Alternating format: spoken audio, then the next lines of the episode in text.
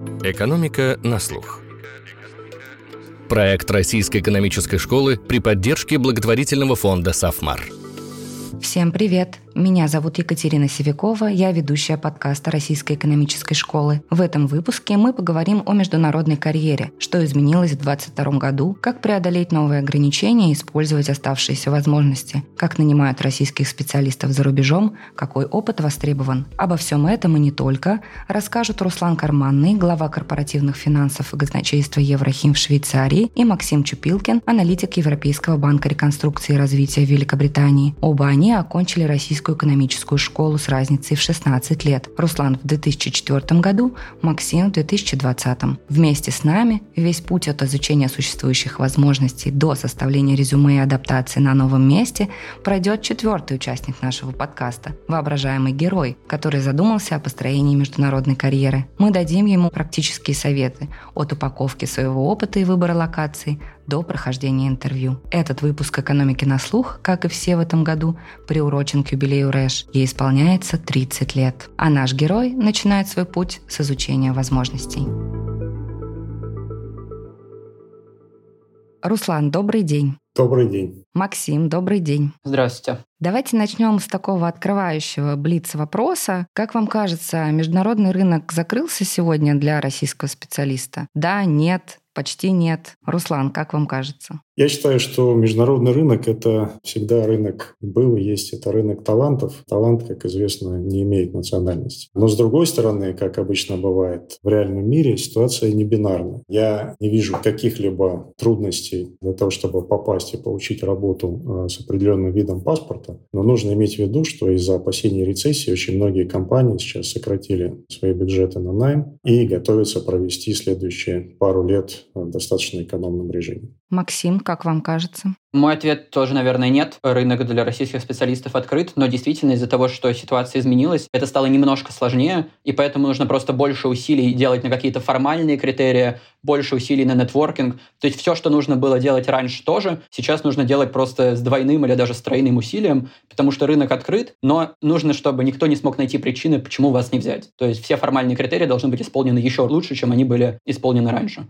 Еще вдогонку хотел добавить, что правительство тоже понимает, что компания сейчас испытывает трудные времена, и некоторые страны, они ввели режим упрощенного получения виз для высококачественных специалистов. В частности, я знаю, есть такая программа в Великобритании и Германии. В 2022 году многие международные компании уходят из России, российские сокращают свое присутствие за рубежом. Как вам кажется, какие в этих условиях остаются возможности для российских специалистов развивать международную карьеру? Можем ли мы, например, говорить, что стартапы — это сегодня окно в Европу или Америку? Мы будем больше говорить про найм сегодня, но в целом какие еще возможности вы видите? Ну, давайте начнем тогда со стартапов. Стартап – это, конечно, всегда окно возможностей, независимо от, если у вас есть какой-то качественный продукт или хорошая идея, и вы демонстрируете способность эту идею а, воплотить в жизнь, то за вами, конечно, будут охотиться. Но стартап – это всегда проблема яйца или курицы. Для того, чтобы показать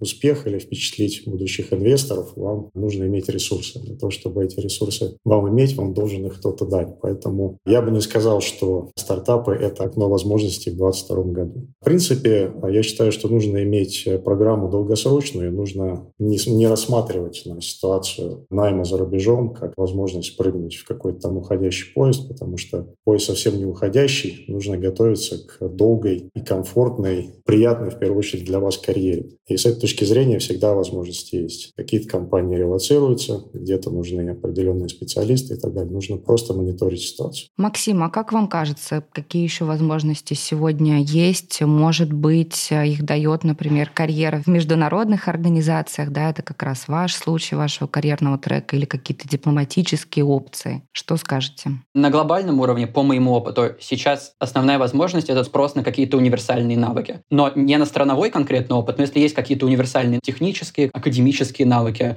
знания более универсальных финансов. Это всегда требуется, и на это спрос есть. И это очень хорошая возможность для российских специалистов, потому что у нас есть очень хорошее базовое универсальное образование, и это все еще требуется. Возможно, меньше спроса на какую-то конкретно страновую экспертизу. Если именно к моему опыту перейти, то есть карьера в международных организациях, я точно знаю, что международные организации продолжают нанимать из России, то есть этот трек все еще открыт. Возможно, в том числе, потому что там более проработаны какие-то формальные критерии, и если вы удовлетворяете этим формальным критериям, то у них нет причин вас не взять. То есть международные организации немного более медленные, более ригидные, чем частный бизнес, да, они немного медленнее подстраиваются, поэтому это хорошая опция, потому что они брали специалистов из России раньше, если эти формальные критерии работают, туда хорошо попасть. Также во многих международных организациях Россия продолжает быть их членом, то есть, например, в Европейском банке реконструкции и развития Россия — это акционер, соответственно, люди из России имеют полное право здесь работать. Поэтому эта опция тоже будет открыта именно потому, что это формальный критерий работы в международных организациях. И это в целом не очень изученный рынок труда, при этом он открытый, и хороших специалистов из России тут продолжают нанимать, поэтому это точно возможность, на которую надо обратить внимание. Не могу не задать вопрос, меняется ли сейчас отношение к специалистам из России во время кризиса? Действительно ли готовность международных работодателей брать их на работу уменьшается? Максим. Мне кажется, основной момент, который я начинаю замечать, это то, что повышается ценность каких-то таких формальных мостов из России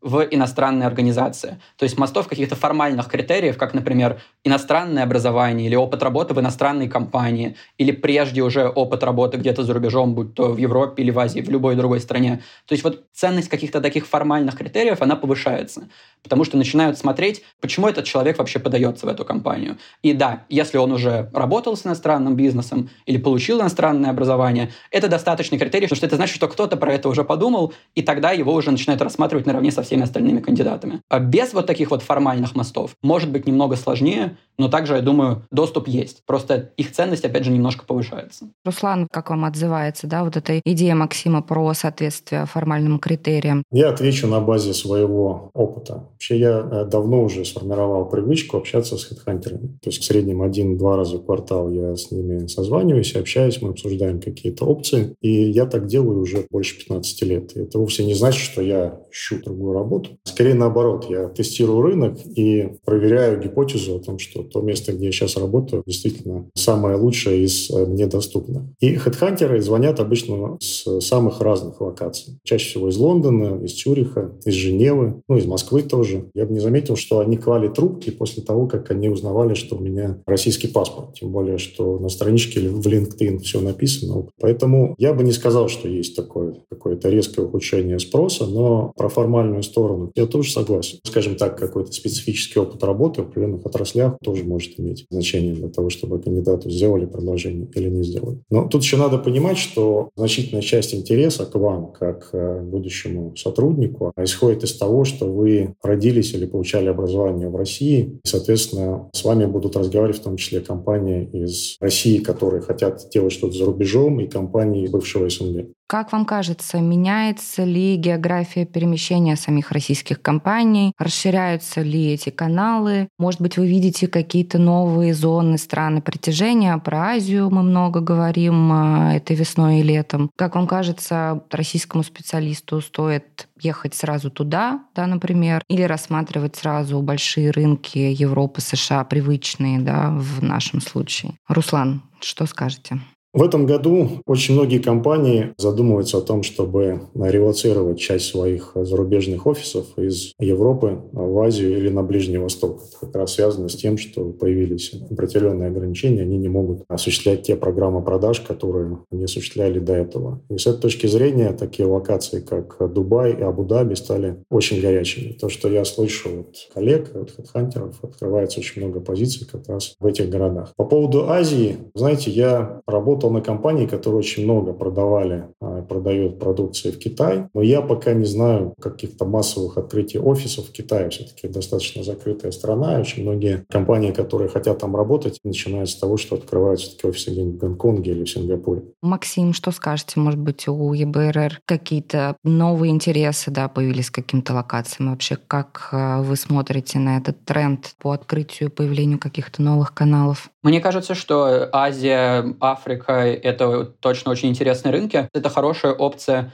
если вы специалист с какими-то универсальными навыками, и это намного более сложная опция, если вы специалист в какой-то более узкой сфере. Потому что если мы говорим об универсальных профессиях, где, опять же, нужны, например, какие-то технические навыки, которые во всех странах одинаковые, то дополнительные издержки подачи в Азию, если вы уже подаетесь в США, в Европу, в Россию и так далее, они достаточно низкие. То есть это просто отправить то же самое резюме и в другую компанию, которая базируется не в Москве, а в Абу-Даби или в Пекине. Если же вы специалист с узким опытом, и вам нужно под каждую страну делать очень сильные инвестиции, чтобы понять этот рынок, тогда, конечно, полностью концентрироваться на Азии — это намного более сложное решение, если у вас уже готов пакет для Европы. То есть для этого издержки могут быть, возможно, будут слишком большие. Поэтому, опять же, если универсальный опыт, то Азия — это точно еще одна очень хорошая опция. Если же опыт специальный, то я не уверен, что баланс издержек играет в пользу того, чтобы полностью пересматривать свою подачу сейчас. Итак, герой нашего подкаста изучил состояние международного рынка труда и решил устроиться в зарубежную компанию. В следующем фрагменте нашей беседы мы говорим о том, чем он может заинтересовать работодателя. Ваш профессиональный трек включает и зарубежное образование, которое вы получили в магистратуре университета Чикаго. Мои ощущения такие, что российское образование, его абсолютно достаточно для именно работы по сути. Но иностранное образование, опять же, очень помогало пройти первоначальный формальный критерий. То есть, когда я общаюсь с моим непосредственным начальником сегодня, я в основном применяю навыки своего российского образования, потому что это очень хорошее универсальное техническое образование, которое я использую в своей работе. Но для того, чтобы пройти вот этот первый этап, когда меня смотрел HR или когда меня смотрели более низкого уровня менеджеры, мое иностранное образование позволяло легко пройти этот критерий. Вот я бы, например, не уезжал, возможно, за рубеж, чтобы получать бакалавриат. Опять же, это, возможно, очень большие издержки. Но если есть возможность получить какой-то формальный критерий на уровне магистратуры или повышения квалификации какого-то, ну, например, CFA в финансах, который позволит пройти этот формальный критерий, то это было бы очень полезно. Потому что, опять же, на низких уровнях люди могут не знать про технические силы российского образования, и для них нужна будет вот эта вот формальная штука, которая часто иностранная. Руслан, а вас э, как раз хочу попросить поанализировать тот уровень квалификации, который ожидает в целом э, международный работодатель. Ваш карьерный трек — это практически 20 лет в международных организациях. Как бы вы описали вот эти ожидания и тот уровень опыта, и то качество опыта, да, которое востребовано международным работодателем, и опять же, какой именно локальный опыт российского специалиста будет востребован именно сегодня? В том, что касается финансов, и опять же, мой э, личный опыт состоит из следующего. У меня было очень хорошее фундаментальное образование математическое, которое позволяло мне достаточно быстро изучать и получать необходимые знания в финансах. То есть корпоративные финансы я по большей части изучал сам. Из того, что ценится в западных компаниях, скажем так, бухгалтерские навыки, они не являются каким-то уникальным опытом, просто потому что бухгалтерия в международных компаниях проще, чем в российских. Поэтому они скорее ценят навыки моделирования или навыки умения считать цены деривативы мотивов, ну, то есть то, что является каким-то сочетанием факторов. Да? То есть э, для того, чтобы быть хорошим аналитиком, уметь собирать хорошую модель, недостаточно просто хорошо считать, нужно еще иметь и экономическое видение, и нужно обладать каким-то бизнес-суждением, чтобы можно было предположить, насколько там та или иная модель релевантна для вашего проекта. Вот это как раз то, что ценится. В принципе, когда я получил офер по своему последнему месту работы в Швейцарии, тут есть правило, прежде чем нанимать иностранного специалиста, они обязательно смотрят, нет ли специалистов похожей компетенции на а, локальном рынке. Это так называемая защита рынка труда, протекционизм. Тем не менее, в моей ситуации ответ пришел очень быстро, потому что меня нанимала компания, которая имеет офисы больше, чем в 25 странах мира. И, соответственно, человек э, на моей позиции, он должен был уметь жонглировать и комбинировать потоками ликвидности в разных юрисдикциях и должен был понимать, какие будут налоговые последствия всех этих действий и так далее. Поэтому я думаю, думаю, что, может быть, даже это в явном виде еще и неосознанно руководителями HR-департаментов ваших будущих работодателей, но междисциплинарность всегда была в большой цене. То есть если вы в России, и, кстати, в России опыт междисциплинарности получить гораздо проще, чем где-либо еще. Я думаю, что значение междисциплинарности, оно будет только расти, потому что компании, даже самые успешные, самые большие, те, которые сейчас на слуху, постоянно заняты тем, что пытаются понять, что им еще нужно сделать делать для того, чтобы удержаться на плаву и сохранить свою конкурентность. То есть вы пытаетесь постоянно держать у себя на радаре те потенциальные области, где а, вы конкурентны и которыми интересно вам заниматься. Руслан, а могли бы вы как-то визуально описать, что что такое дисциплинарность? Я думаю, что отличный пример междисциплинарности – это так называемый подход Data Science, в котором а, люди пытаются работать с данными, и, опять же, для того, чтобы получить какие-то работающие модели, модели, которые позволяют компаниям а, создавать стоимость, они привлекают самых разных специалистов из разных областей. И основной эффект от междисциплинарности состоит в том, что люди начинают смотреть на проблему из разных доменов, и они пользуются разным языком. Но если они вместе проводят достаточно времени, то у них формируется какой-то свой общий язык, который позволяет им замещать те гэпы, которые невозможно заметить, когда ты находишься только внутри одной области. И так как у каждого из нас появляется все больше и больше различных tools и различных технологий, то конкурентоспособность растет, и, в принципе, сейчас каждый data-сайентист, он уже, можно сказать, человек такой с волшебной палочкой. Да? То есть он э, имеет определенные возможности, которых не было у аналитиков, и тем более у менеджеров там, еще даже там, 5 или 10 лет назад. Я полностью согласен, что междисциплинарность, она становится все более и более важной, и именно э, в работе с данными, потому что вот у нас, например, в макроэкономической аналитике основная ценность сейчас — это люди, которые могут придумать какие-то новые источники данных и уметь работать с ними. То есть уже как бы не так даже важны люди, которые умеют анализировать известные данные. Нужны именно те люди, которые смогут придумать, откуда взять что-то новое. То есть, например, если раньше мы пытались предсказывать ВВП по самым таким базовым макроэкономическим показателям, то после начала коронавируса намного лучше работает предсказание ВВП по тому, как люди двигаются в своих городах. Да? То есть как бы есть метрики, как люди двигаются на, основе телефонов, от Гугла, от Фейсбука. На основе этого мы смогли намного лучше предсказать ВВП, чем на основе огромной модели с тысячей макроэкономических переменных. И вот, соответственно, нужны люди, которые могут придумать, откуда взять эти данные. И это не чисто техническое умение. Это, возможно, как раз-таки человек что-то где-то прочитал, интересовался чем-то совершенно другим, и у него широкий угол обзора, и оттуда он выхватывает какие-то данные, которые потом мы можем для макроэкономики использовать. То есть вот это вот качественное умение и широкий кругозор, они становятся более важны даже для такой технической да, профессии, как там Data Science или макроаналитика. Ну, то есть это такое сочетание разных взглядов, ну, и разных инструментов. Вообще-то в журналистике тоже уже развивается довольно давно да. направление дата-журналистика. И да. многие журналисты тоже дата-сайентисты в полном смысле этого слова. Да, в журналистике это называется... Одно из основных направлений. Сейчас. Да, если не ошибаюсь, data storytelling, и э, это превосходное направление. Если вы умеете хорошо рассказывать истории, подкрепляете их цифрами, то с вами никто не может, ни экономист не может сравниться, ни аналитик. Давайте поговорим более предметно о том, как будут развиваться те профессиональные области, в которых вы строите свою карьеру. Руслан, в вашем случае это финансы и управление активами, Максим, в вашем это макроэкономический анализ и анализ данных. Если мы говорим не о немедленном перемещении российского специалиста на международный рынок труда, а о некоторой стратегии на 2-3 ближайших года, то как понять, какие навыки и квалификации будут востребованы в ближайшем будущем. Максим? Мне кажется, очень быстро меняется, и на самом деле очень новые запросы, которые очень сложно предсказать. Поэтому если мы говорим про такую стратегию, что нужно делать в ближайшие 2-3 года, чтобы подготовить себя к новому рынку, то я бы на самом деле начал с базы. То есть все равно не стоит забывать про основные такие фундаментальные технические умения, потому что Возможно, если вы сконцентрируетесь на какой-то сейчас модной сфере, через два года она уже не будет модной, а хорошие технические умения всегда будут в хорошем запросе. И также на самом деле стоит сконцентрироваться на каких-то более даже гуманитарных знаниях, потому что этот широкий обзор, угол обзора, он именно что берется от более хорошего гуманитарного образования. И в этом плане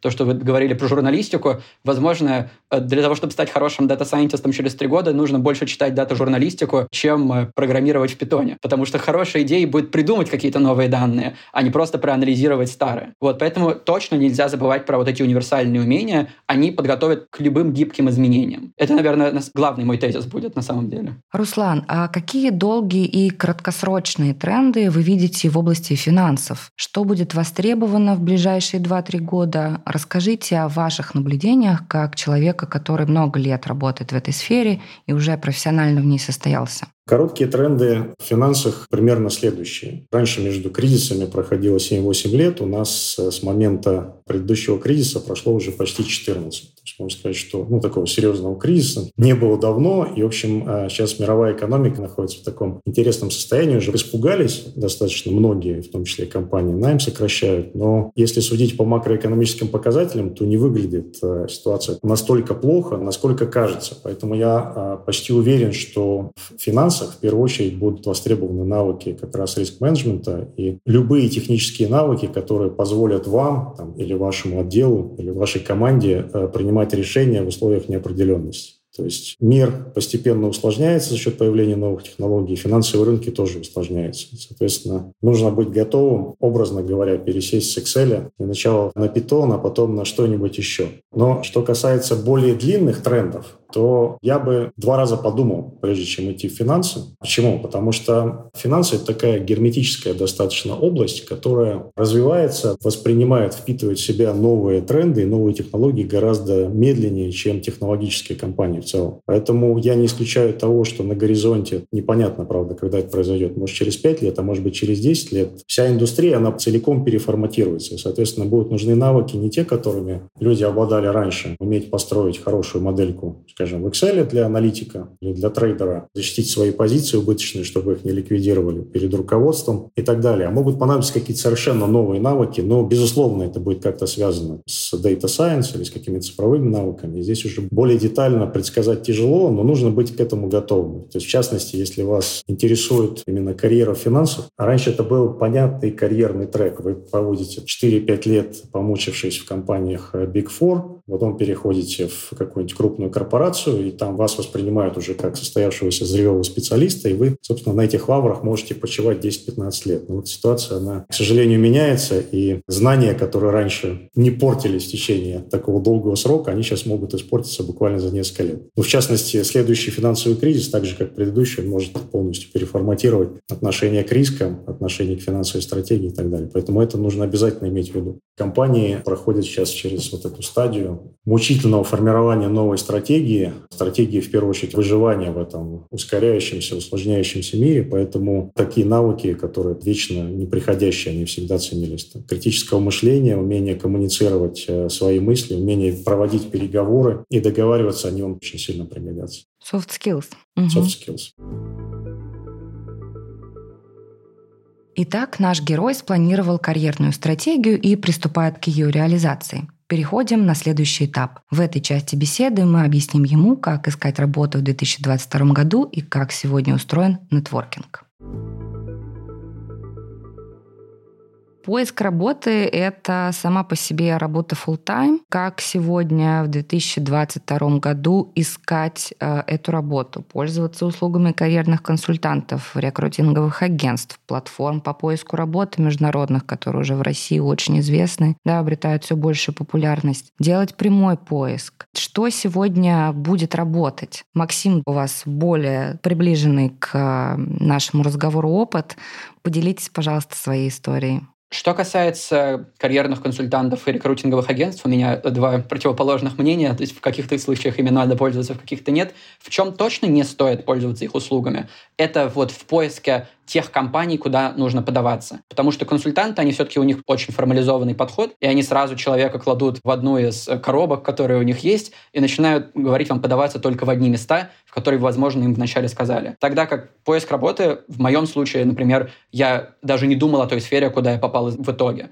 Поэтому это был намного более гибкий процесс с намного большим количеством шагов с моей стороны, и, возможно, со стороны работодателей, которые консультант бы просто не смог сделать, потому что у них очень формальный подход. А что это были за шаги? Например, мне приходилось немножко менять сферу, приходилось как бы немножко изменять навыки даже, которые у меня были. То есть я видел, что какие-то навыки находят больший отклик, какие-то находят меньший отклик. Поэтому я пытался подстроиться под мое понимание рынка, тогда как э, консультанты, они слышат первый запрос и под этот запрос э, начинают готовить подачу. Тогда как, возможно, на самом деле у человека намного более широкий спектр интересов, которые он просто не смог вначале сформулировать. И поэтому консультант об этом просто не знает. При этом для чего консультанты точно нужны? Это э, для резюме, для CV и для э, cover letter, да, то есть для мотивационного письма, потому что это те аспекты, где на самом деле оригинальность часто не очень ценится, и где намного более ценятся вот эти формальные критерии, тогда как человек, который особенно очень много усилий вложил в поиск работы, хочет показать свою оригинальность, в этих формальных вещах. И это иногда на самом деле больше мешает, потому что это те первые этапы отбора,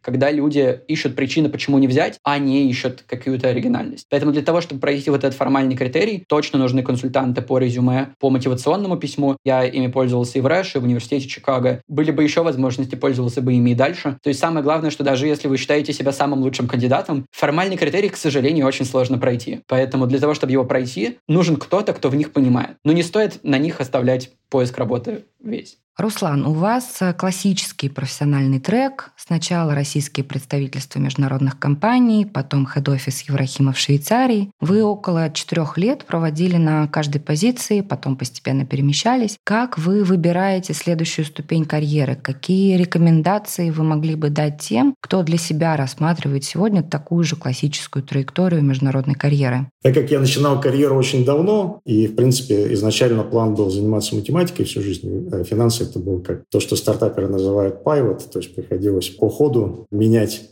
целеполагание. В то время не было такой свободы выбора, как сейчас, и приходилось выбирать из очень э, маленького количества возможных работ. Это создает очень большую нагрузку на психику, потому что получается, что цена вашего решения может быть очень большой. С другой стороны, была свобода в том, что так как особо никто еще не понимал, чем нужно заниматься в российской экономике, на работе можно было просто прийти и в консультативном режиме согласовать, что давайте вот посмотрим вот это и вот это. Это, это как раз давало возможность учиться и развиваться. Так вот, я тогда же для себя принял за стратегию, что я буду э, заниматься только тем, что мне действительно очень сильно драйвит, мне очень сильно интересно. С одной стороны, это была корпоративная сторона, корпоративные финансы и казначейство. Это позиция, в которой вы разговариваете с большим количеством банков, и вы занимаетесь тем, что обеспечиваете компанию необходимыми финансами. А другая область, которая меня интересовала, это как раз управление активами. То есть если вы управляете активами, то у вас нет проблемы привлечь капитал, у вас есть проблема капитал разместить. Это немножко другая деятельность, которая, опять же, психологически, она компенсирует первую. И вот моя карьера, она стояла в том, что я от одной позиции к другой несколько раз флюктуировал. В том, что касается, допустим, моих международных каких-то credentials, то ну, корпоративные финансы – это, наверное, моя такая самая видная часть. То есть здесь у меня нет проблем поговорить с иностранными работодателями. Им очень хорошо понятно, чем я занимаюсь. Это, собственно, у меня там есть есть все в CV и все в проектах, которые я осуществил. А то, что касается asset management, там э, многие вещи, к сожалению, не расскажешь, потому что они под NDA, и это набор компетенций, которые, в общем, ты их так особо не продашь. Но, тем не менее, и та, и другая сторона, они как-то для меня были компенсирующими такими.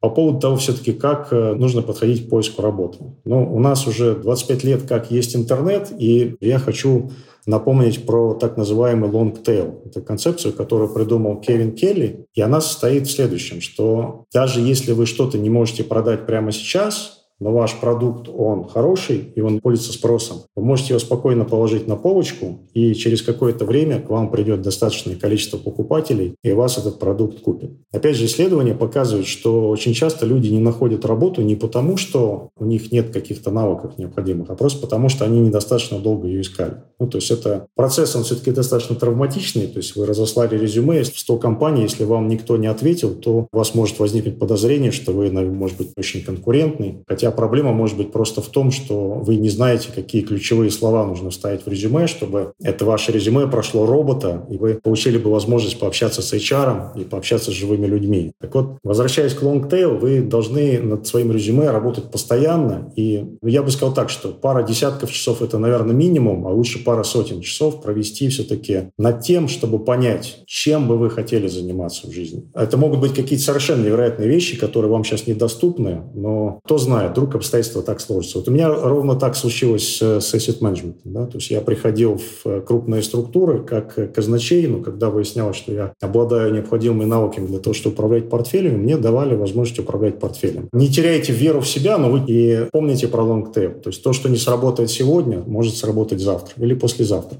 Я хочу продолжить разговор про нетворкинг и поговорить с вами о том, какое он вообще имеет значение в построении карьерного трека, особенно если специалист рассчитывает на международный рынок. И, Максим, вы имели отношение к Центру развития карьеры и лидерства РЭШ. Расскажите, пожалуйста, как вы сами использовали его возможности, насколько я знаю, помогали другим а, ими пользоваться. Я тогда начну именно с нетворкинга, потому что по моему опыту, чтобы попасть из России в иностранную компанию, или международную организацию, или даже в академию на PhD. Люди, которые больше всего помогают, это люди из России, которые уже находятся в этом месте. То есть контакты с иностранцами в ваших целевых компаниях, они тоже, возможно, помогут, но по моему опыту шанс успеха намного ниже, чем контакт э, с людьми из России, особенно если они из вашего университета. То есть там, в моем случае я связывался с людьми именно из РЭШ или с людьми из высшей школы экономики. Это очень сильно помогает, потому что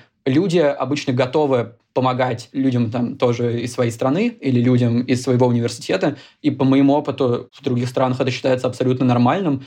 То есть у нас люди из Турции любят помогать людям из Турции, люди из Германии помог, любят помогать людям из Германии, поэтому нет ничего плохого в том, чтобы помогать людям из России. Это абсолютно нормально и очень хорошая практика. Я связывался именно с выпускниками РЭШ, я связывался с профессорами РЭШ, потому что у меня больше академический аспект работы. И моя работа с некоторыми профессорами РЭШ и то, что они меня порекомендовали, помогла мне найти работу, где я сейчас. Центр карьеры и лидерства, он помогает и с точки зрения нетворкинга, потому что у них есть различные мероприятия, где можно с людьми пообщаться, но очень важно, что у них есть центр письма и коммуникация, который помогает сделать правильное резюме и правильное мотивационное письмо. То есть мы помогали, я лично работал в этом центре как консультант, и потом консультировал людей бесплатно, помогал им э, с разными подачами в иностранные компании. Независимо от уровня человека, такая помощь очень нужна, потому что очень важно показать такие формальные критерии. Я лично видел резюме невероятно сильных специалистов, которые, например, были на 3-4 страницы, а на те должности, куда они подаются, просто резюме больше одной страницы робот не пропускает. Вот какие-то такие базовые вещи, которые не были учтены, его бы взяли в любую компанию, если бы он это сделал. Руслан, как вам кажется, сегодня, в 2022 году, увеличивается ли, возрастает ли значение нетворкинга для карьерного трека за рубежом? И как вам кажется, вот в этом сложном мире сегодня, в котором так важна межкультурная коммуникация, мы об этом уже говорили сегодня, возрастает ли значение вот этих связей? Сложно сказать, увеличивается ли оно именно в 2022 году, но то, что оно всегда было огромным, это факт. Опять же, э, сети и сетевые эффекты, они имеют отношение к тому самому long tail, о котором я упоминал раньше. То есть если вы когда-то произвели впечатление на какого-то человека, то есть шансы того, что он вас порекомендует кому-то еще, когда его попросят. Если по-человечески подходить, это же очень приятно. Помогать людям, кого-то сводить, то есть сводить спрос предложением. У меня очень много было таких случаев в жизни, я очень многих нанимал людей по рекомендации, в том числе из РЭШ и так далее. Вообще нужно, опять же, понимать, что такое нетворкинг. То есть когда-то там давно, наверное, когда я был студентом, нетворкинг предполагал, что вы занимаетесь одним видом спорта, играете раз в неделю в волейбол или в теннис, или собираетесь играть в покер, еще что-то и так далее. Но понятие нетворкинг, оно размывается, расширяется и расширяется. То есть э, самые эффективные, как правило, оказываются слабые связи, big ties, которые не предполагают, что вы связаны с человеком каким-то достаточно большим нагруженным набором совместной активности. Самая минимальная, наверное, концепция нетворкинга – это вы э, просто стоите в одном чате. Я, например, знаю такие чаты, в которых есть бот, и бот помогает, скажем, претенденту на получение оффера в какой-то компании найти человека в этом же чате. Ну, чат должен быть, конечно, достаточно большим. То есть, с одной стороны, ему поможет каким-то карьерным советом, с другой стороны, ему поможет как раз пройти того робота, который всех отсекает. Коэффициент прохождения через робота – это, как правило, 1-2%. Из сотни резюме 98 летит сразу в корзину. Поэтому значение сетей э, переоценить невозможно. Свои сети нужно развивать, нужно их поливать, ухаживать за ними всю жизнь. Наш герой дошел до следующего этапа – собеседования. А мы как раз готовы рассказать ему о том, как они сегодня проходят, что изменилось в этом году, а также дать советы, как лучше презентовать свой опыт и наполнять страницу в LinkedIn.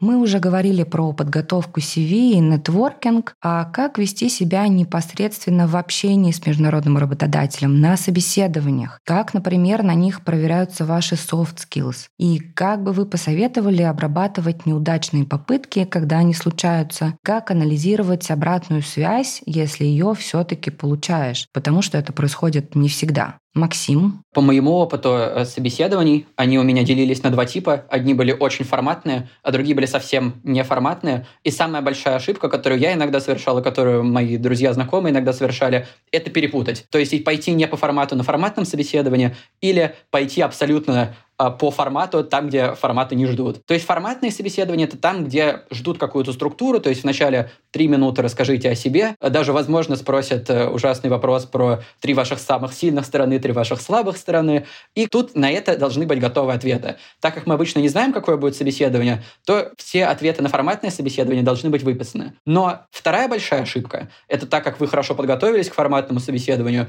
и уже очень сильно заинвестированы в ваши три сильные и три слабые стороны и хотите их всем рассказать, это прийти на собеседование, где начинают задавать вопросы по сути и не ждут ответа по формату, а вы начинаете им отвечать по формату. То есть, если вас спрашивают, ну, давайте реально поговорим, какой проект мы с вами можем вместе сделать, вы говорите, ну, мои три сильные стороны — это тайм-менеджмент и так далее, и так далее. И вот эту дихотомию нужно очень хорошо понимать и быть готовым и к тому, и к тому. Руслан, что скажете? Как обрабатывать э, неудачные попытки? Что делать с обратной связью? Что говорят хедхантеры, с которыми вы разговариваете? Мне, кстати, очень понравилась классификация Максима про форматные и неформатные собеседования, потому что я вспоминаю свой опыт. И, а, наверное, пока я претендовал на не очень большие должности, то собеседования проходили очень просто. У меня там, я выписывал свои сильные стороны. В резюме приходил, рассказывал про какие-то успешные проекты, ну и, как правило, там этого было достаточно для того, чтобы завоевать сердце работодателя и уже дальше переходить к вопросу торга о том, на каких условиях они меня наймут и так далее, и так далее. Но чем ты э, старше становишься, тем ты лучше понимаешь все-таки, где ты хочешь работать, и тем важнее для тебя становятся другие вопросы. То есть можешь ли ты доверять этому работодателю? Да? То есть, действительно ли его видение стратегическое совпадает с твоим видением? Действительно ли у вас одинаковые ценности? Действительно ли он выполнит то, что он обещает, даже не просто потому, что он сейчас врет, потому что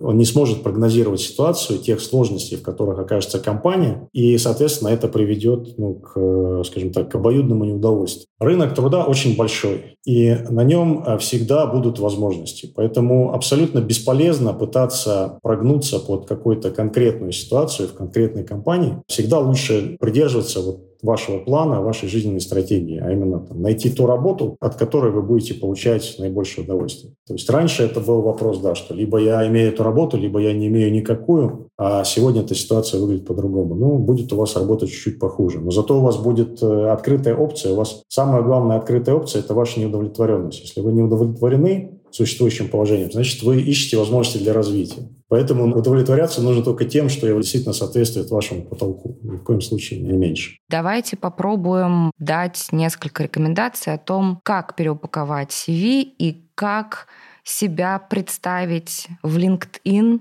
так, чтобы вызвать интерес международного работодателя, ну и в целом, да, интерес того сообщества, скорее, если мы шире поговорим, в которое вы стремитесь. Руслан, у вас проработаннейший LinkedIn. Что скажете, как вы его заполняли? На что нам ориентироваться сегодня? Да, спасибо за комплименты. Я как раз думал о том, что время настало очередной раз переформатировать свой профиль в LinkedIn. Как часто вы это делаете? Вы знаете, я это делал не часто, но понял, что это лучше делать почаще, просто потому что мир ускоряется. То, что раньше казалось раз в 2-3 года, это нормально. Сейчас, если вы делаете это реже, чем раз в год, то это уже ненормально. Какие практические советы? Да? То есть вы не можете всего знать того, что является в данный момент наиболее востребованным на рынке, просто потому что если вы профессионально занимаетесь своей работой, то у вас, как правило, меньше времени смотреть по сторонам. Поэтому очень помогают просьбы фидбэка. То есть если вы общаетесь с кем-то на отраслевой конференции или каких-то мероприятиях, то, с одной стороны, вы просто собираете информацию о том, что сейчас является наиболее востребованным. Да? То есть какие успешные или неуспешные кейсы произошли у ваших конкурентов. Просите обязательно кого-то посмотреть ваши резюме, не только хедхантеров. Это могут быть друзья, которым вы доверяете, не боитесь, что они как-то будут с вами конкурировать за одно, за одно место работы и так далее, и так далее. Смотрите, опять же, как э, выглядят страницы в LinkedIn, потому что это проще, чем CV у ваших конкурентов конкурентов. Максим, что скажете с точки зрения вашего опыта внешнего консультирования других и своего собственного опыта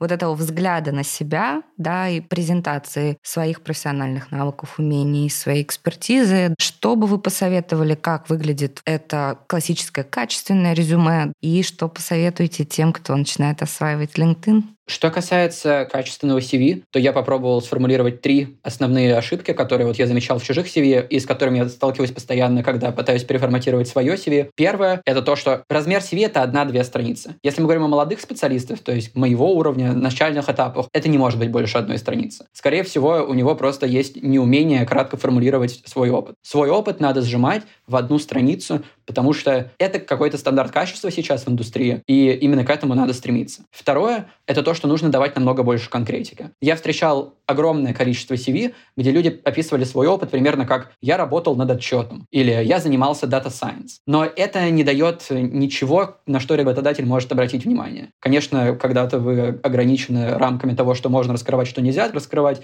но все равно на самом деле эти рамки позволяют сказать, возможно, направление отчета, над которым вы работали, или какие-то конкретные задачи, которые вы делали. Третье — это то, что обычно в каждом CV, над которым я работал, мы находили возможность как-то указать количественные результаты работы. Почти всегда есть возможность немножко квантифицировать э, то, что человек делал. Например, проанализировал такой-то объем данных. Или, например, если это какая-то больше бизнес-история, то действительно, как часто пишут, там, повысил выручку на такое-то количество процентов. Вот эта квантификация, она очень помогает. И почти во всех CV, над которыми я работал, даже очень высококвалифицированных специалистов, мы нашли те аспекты опыта, где можно было добавить какую-то цифру. Потому что все эти цифры и вся эта конкретика, о которой я говорю, она помогает и пройти робота, и самое главное, она потом помогает во время интервью, потому что это то, за что можно зацепиться. Это за то, что интервьюер увидит и спросит вас об этой цифре или об этой конкретике, и тогда интервью пойдет хорошо. Наше совместное с героем путешествие подходит к концу. Он получил долгожданный офер и начинает собственный путь. Напоследок, несколько советов по адаптации и интеграции в международную профессиональную среду. Не могу не задать вопрос про адаптацию, про интеграцию в новую рабочую среду. Как она у вас проходила? Максим. Первая вещь, которую я точно хотел сказать, это то, что в международных компаниях, международных организациях, и особенно которые базируются в глобальных городах, как то Лондон, Пекин, Нью-Йорк, на самом деле культурный барьер достаточно низкий потому что все люди, которые работают в компании, приехали из абсолютно разных стран. То есть, несмотря на то, что я работаю в Лондоне, мне очень сложно найти тут англичан. Большинство людей приехали из других стран, поэтому все привносят что-то из своей культуры и не ожидают какого-то глубокого знания местной культуры. Требования не такие высокие, поэтому ехать в такие места абсолютно не страшно. То, что мне лично помогает общаться с коллегами из других стран, это если я немного знаю культуру, литературу или даже просто новости из их страны. Достаточно знать там одну книгу или немного понимать новости политику, которая происходит в их странах, чтобы уже завязался разговор, и людям всегда очень приятно, когда ты что-то знаешь об их стране, особенно если они, например, не из Европы, а, я не знаю, из Латинамерики, Азии, Африки,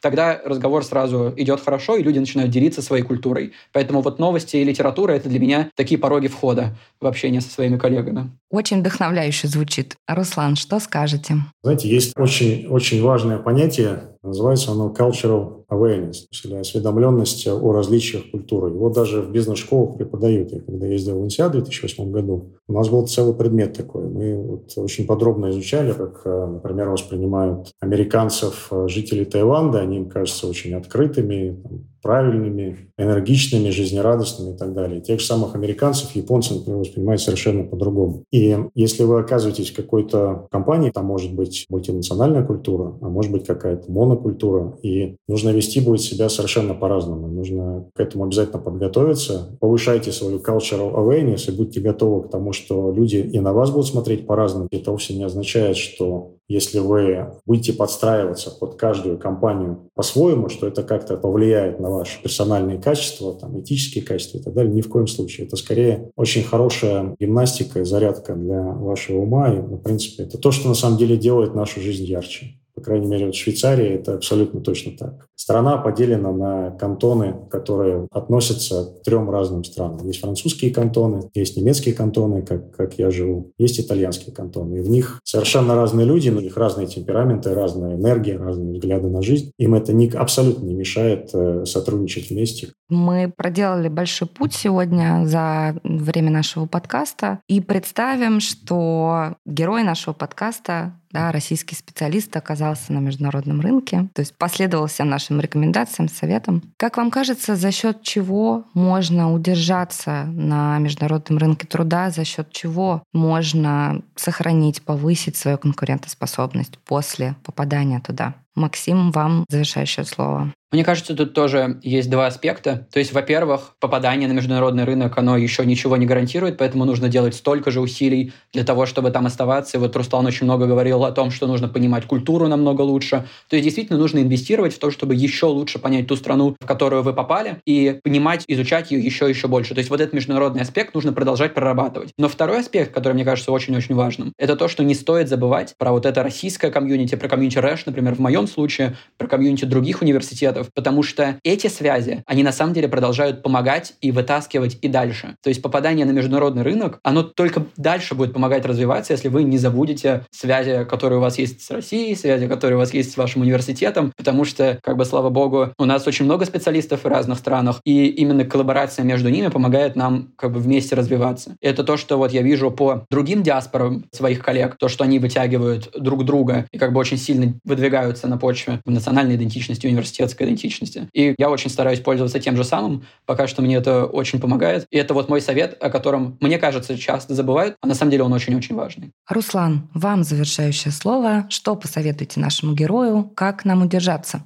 Опять же, тут, наверное, есть разные методы решения этой проблемы. Как я уже сегодня говорил, я для себя выбрал вариант такой, что я стараюсь быть э, конкурентным профессионалом в том, чем я занимаюсь, но при этом заниматься тем, что мне лично интересно. Я для себя понял, особенно вот переехав в Швейцарию, что lifelong learning — это прям мое. То есть э, пока я находился в России, я в общем, воспринимал ситуацию, что того образования, которое я получил, ну, его мне хватит. Но переехав в Швейцарию, пообщавшись с людьми, посмотрев, понаблюдав за тем, как э, быстро развивается финансовая функция в технологических компаниях и как она не развивается пока в нетехнологических компаниях, я решил для себя, что мне пора опять вернуться на университетскую скамью. Я взял несколько курсов по машинному обучению в Стэнфорде. Я теперь лучше понимаю, как э, происходит моделирование уже вот там не тех моделей в Excel, которые финансисты собирали 20 лет, а тех моделей, которые используют э, Big Data и там, High Frequency Data. Я решил на этом не останавливаться. Прямо сейчас прохожу курсы по Computer Science. И прицел такой, что там на горизонте 2-3 года это подкачаться, поднабрать курсов по криптографии и по кибербезопасности. То есть мне кажется, что это позволит мне опять чуть-чуть сместить оптику и там из э, такого классического